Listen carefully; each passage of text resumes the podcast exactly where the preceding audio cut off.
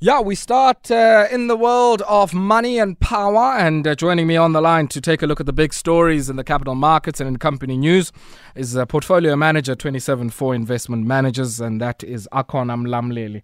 Akona, good evening to you and welcome. Good evening, Ayabonga, and to the listeners this evening. How are you doing? No, I'm good. Thank you very much. Good. Thanks for having me this evening. Good, good, good. Hey, hey, Akona, I want us maybe to start with a bit of a thorny issue, and um, you know, if uh, we had all the time in the world tonight, we would have tried to also reach out to uh, the uh, Statistician General about this issue. Many of us were expecting, I mean, I know I went on the website of uh, StatsSA when uh, the quarterly labor force survey data for Q four twenty twenty-one was supposed to come out. Uh, mm. And the initial plan had been the twenty-second of February. Now, we're nearly over a month later, and it comes out today. The same week where we're expecting quarterly employment statistics to come out on Thursday. It seems to me there's something happening at StatsSA. Um, not only one in terms of the challenges in administering the surveys they use to give us the estimates they put out, but also, I guess, a lot of the issues from a resourcing perspective that many people have been flagging, it seems now are, I guess, coming to bear.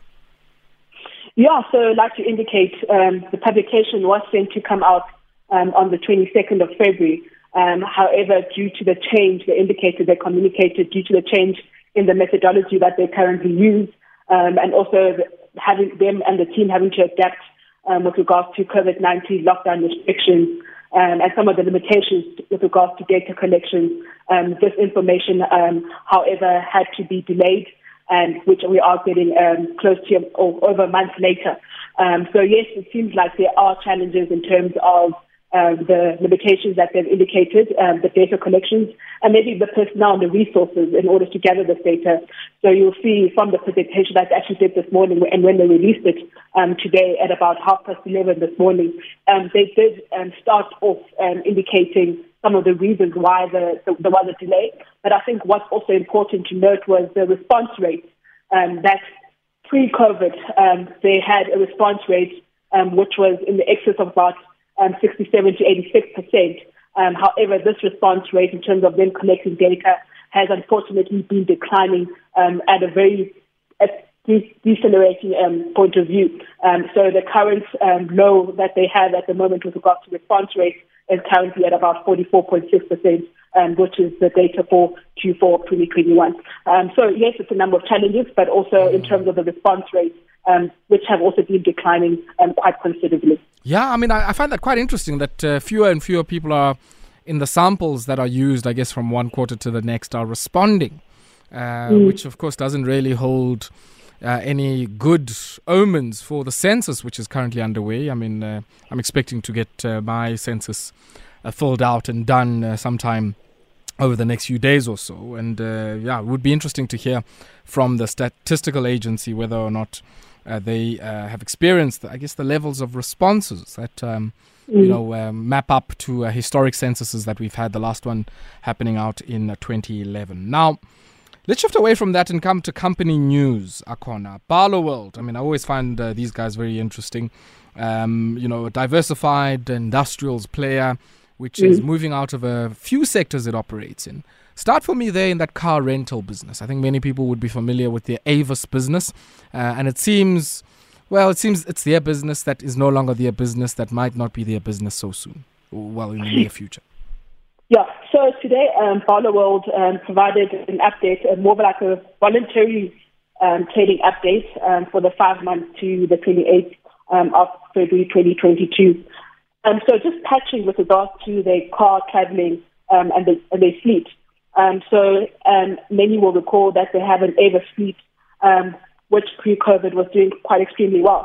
Um, however, um, with regards to the results that came out today, um, they did indicate that the strong contract management and the focus, particularly on the health of the fleet, um, coupled with a number of um, risks, um, have unfortunately um, made this business not as feasible as it used to.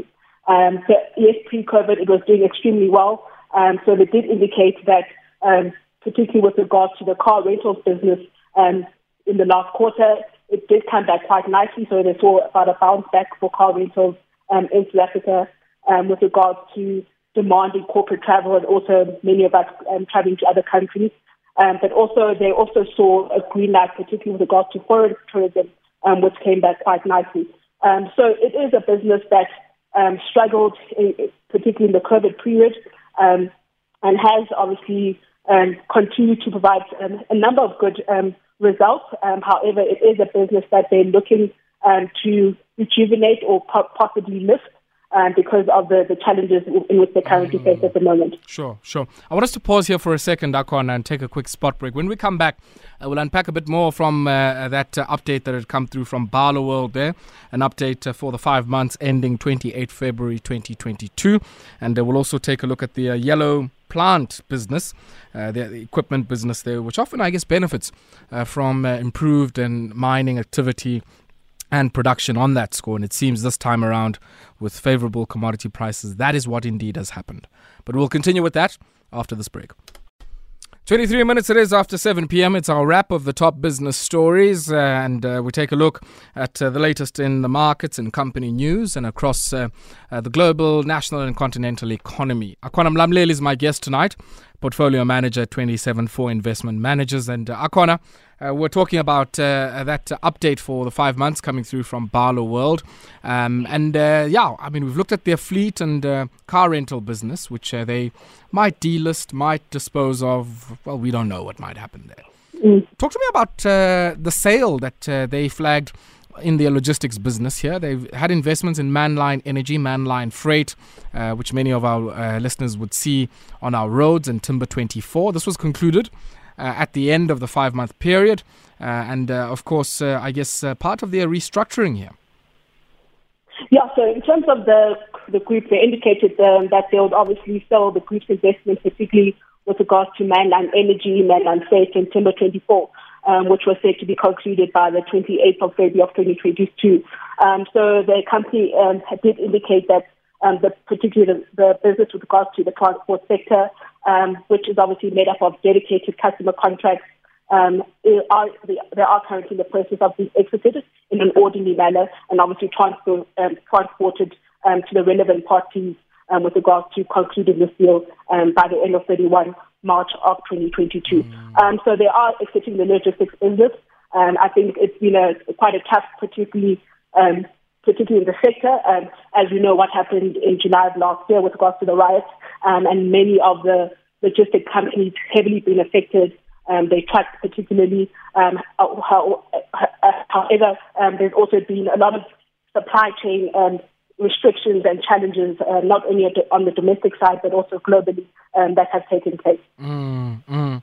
Now, they also have a consumer industries business there. I think it's a starch business. Uh, revenue up forty-eight point one percent, of course, albeit off a lower base. But domestic starch and glucose volumes uh, up thirty percent. And a big part of this driven by agri-product volumes. Uh, and I guess uh, on the back of um, bumper harvests, uh, the rains are looking quite good.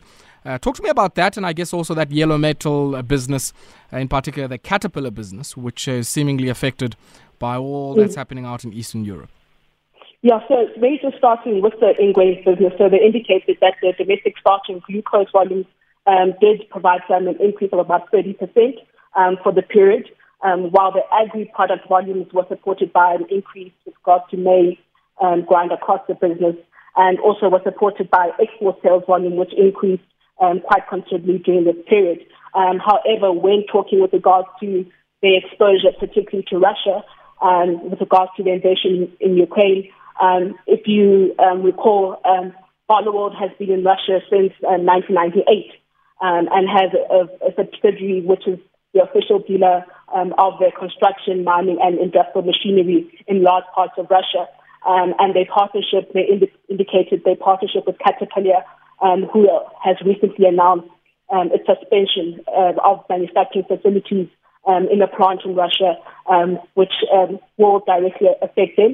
So particularly with regards to this investment and with regards to this company, um, they, ha- they did indicate that they will have to impair um, some of the assets in Russia um, as a result of, of some of the challenges that are currently taking place, and also a lot of disruptions.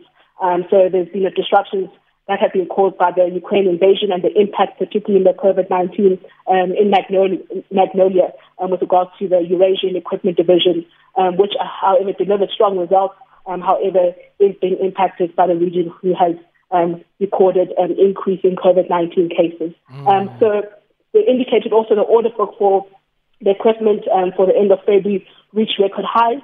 Um, however, they did indicate that the challenges that they are currently seeing within the region in Ukraine and Russia um, will um, impact their business going forward.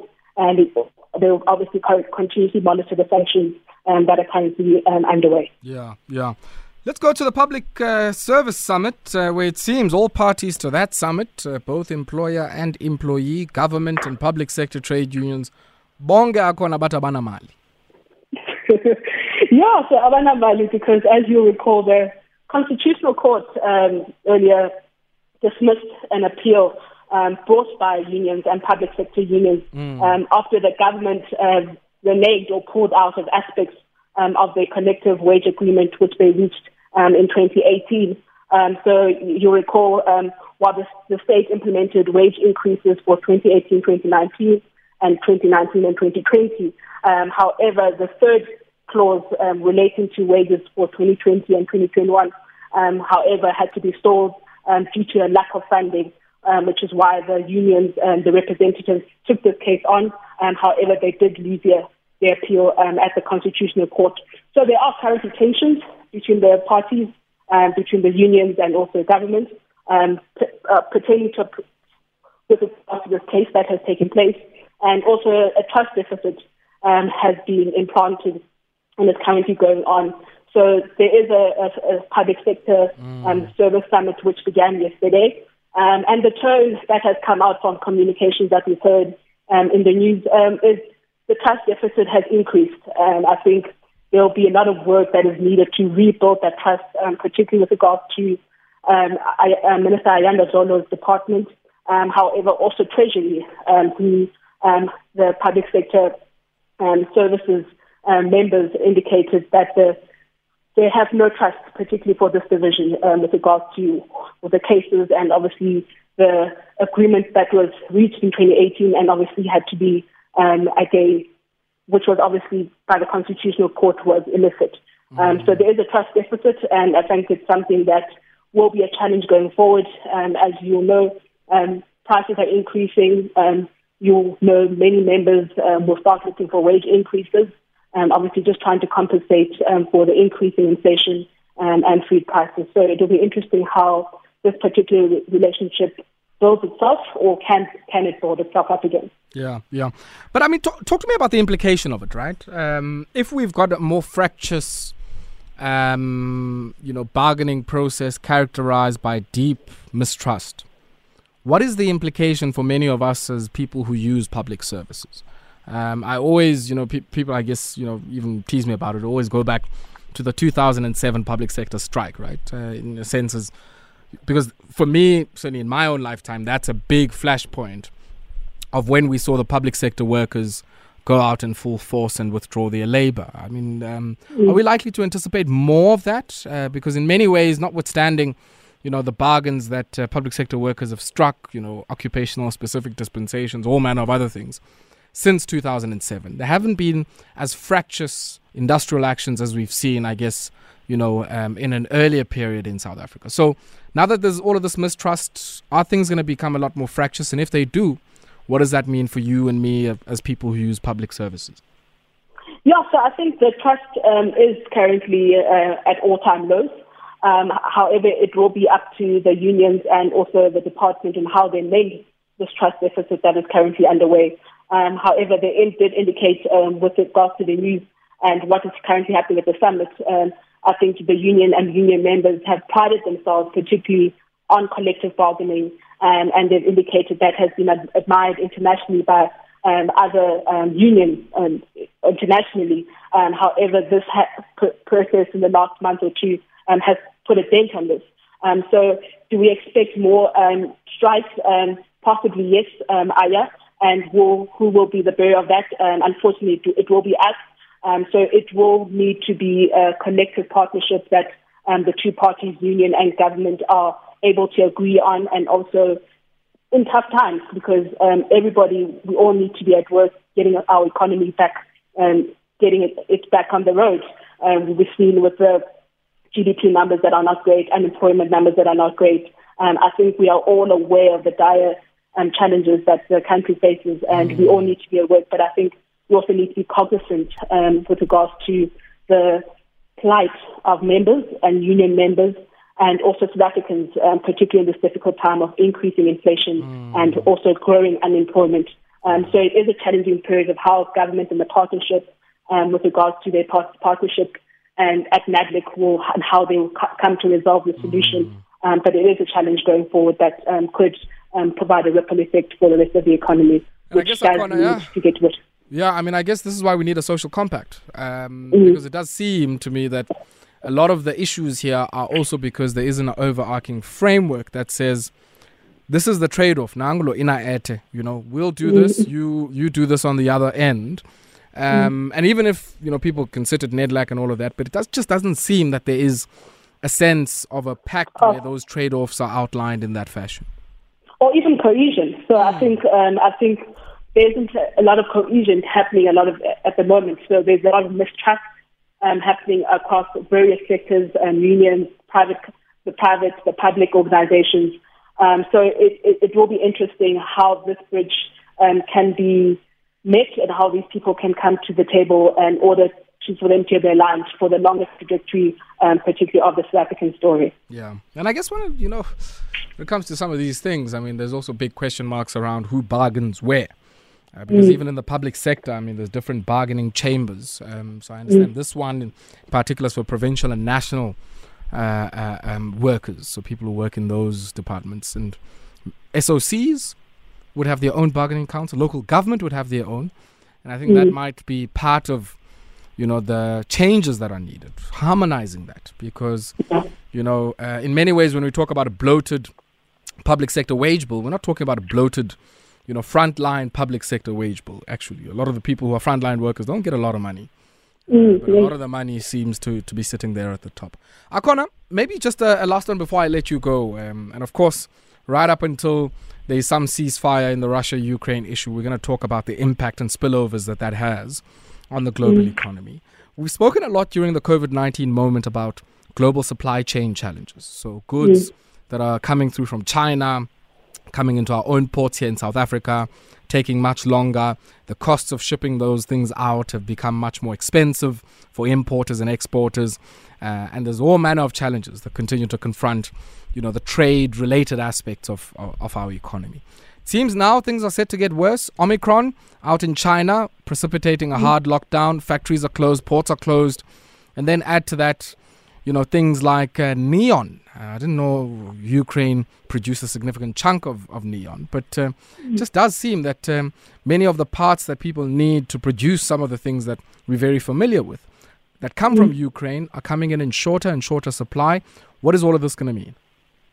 Yeah, so I think when we spoke about this um, with regards to coming into the third quarter of twenty twenty-one, um, we highlighted the global supply chains at the time. But when coming into twenty-two, we thought we thought um, these global supplies would start easing, and we were um, behind the worst of some of the situations that we had faced um, last year. Um, however, with regards to the headwinds that we currently face with the war in Ukraine and also um, the China COVID lockdowns that are taking place, we are obviously seems like we are not uh, moving as at a, at a pace where we'd like, or that might have moved. So we know last year, particularly in the last two years, um, trade turmoil um, has taken place um, across Asia, across the U S trade, and also the latest turmoil um, has been felt acutely by a lot of countries that are very much reliant um, on Russian energy, um, such as the likes of Germany and other um, countries in the, in the European Union. Um, however, I think this new particularly strain, the lockdown um, in Shanghai, um, is extreme and was particularly unexpected. Um, because this particular lockdown is a two-stage shutdown um, of China's financial hub, um, which accounts for about twenty-six million residents. Um, this eight-day lockdown, which started yesterday, um, is obviously having a far-reaching um, and severe impact um, because it is imposed directly on Shanghai, the city, which is China's second wealthiest after Beijing, um, and also it is China's economic hub in terms of the port. Um, so, and it's one of the world's biggest ports. Um, so Shanghai is currently got a number of container ships just waiting um, off the main ports, um, which have not moved um, in the last few days, um, which has obviously exacerbated a lot of the global supply chains, um, which are highly dependent on shipments from the city.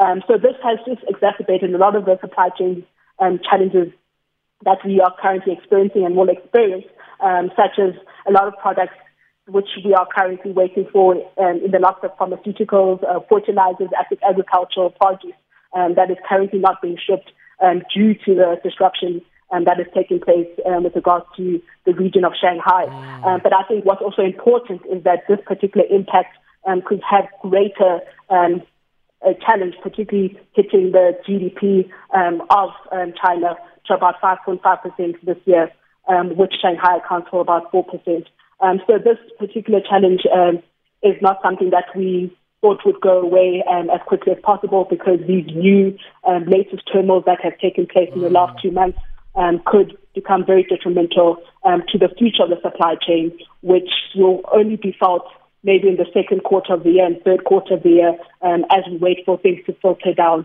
um, as we go on. Yeah, yeah. And look, I mean, we might be talking about it as if it's in the context of what's happening out in Russia and in Ukraine, but we've already started to see the ripple impact here at home. We we did a story yesterday from Mercedes-Benz's manufacturing facilities out in East London. And, you know, one hundred eighty workers have been laid off there, largely mm-hmm. due to a shortage of particular inputs that are needed to that production process. So earlier on today on Twitter again, uh, and uh, thanks to Atnande underscore mag on um, Twitter, uh, on Twitter, you know, sharing, I guess, the story of her sister uh, who received a notice from, uh, you know, uh, V W South Africa's production unit saying, look, uh, production employees in assembly, body shop, paint shop, press shop and the end line. Mm. Uh, yeah. yeah, all their shifts have been cancelled, and uh, the situation, as it reads, is caused by delays in the delivery of parts from Europe.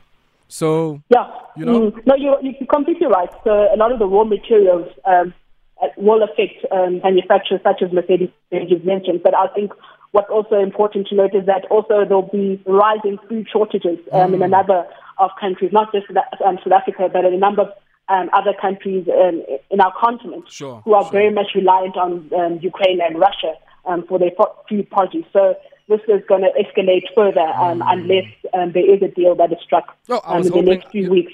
You know, I was hoping, Akona, you weren't going to mention the food shortages one, because the moment we start to talk about that, we know South African industry. Wow, price gouging.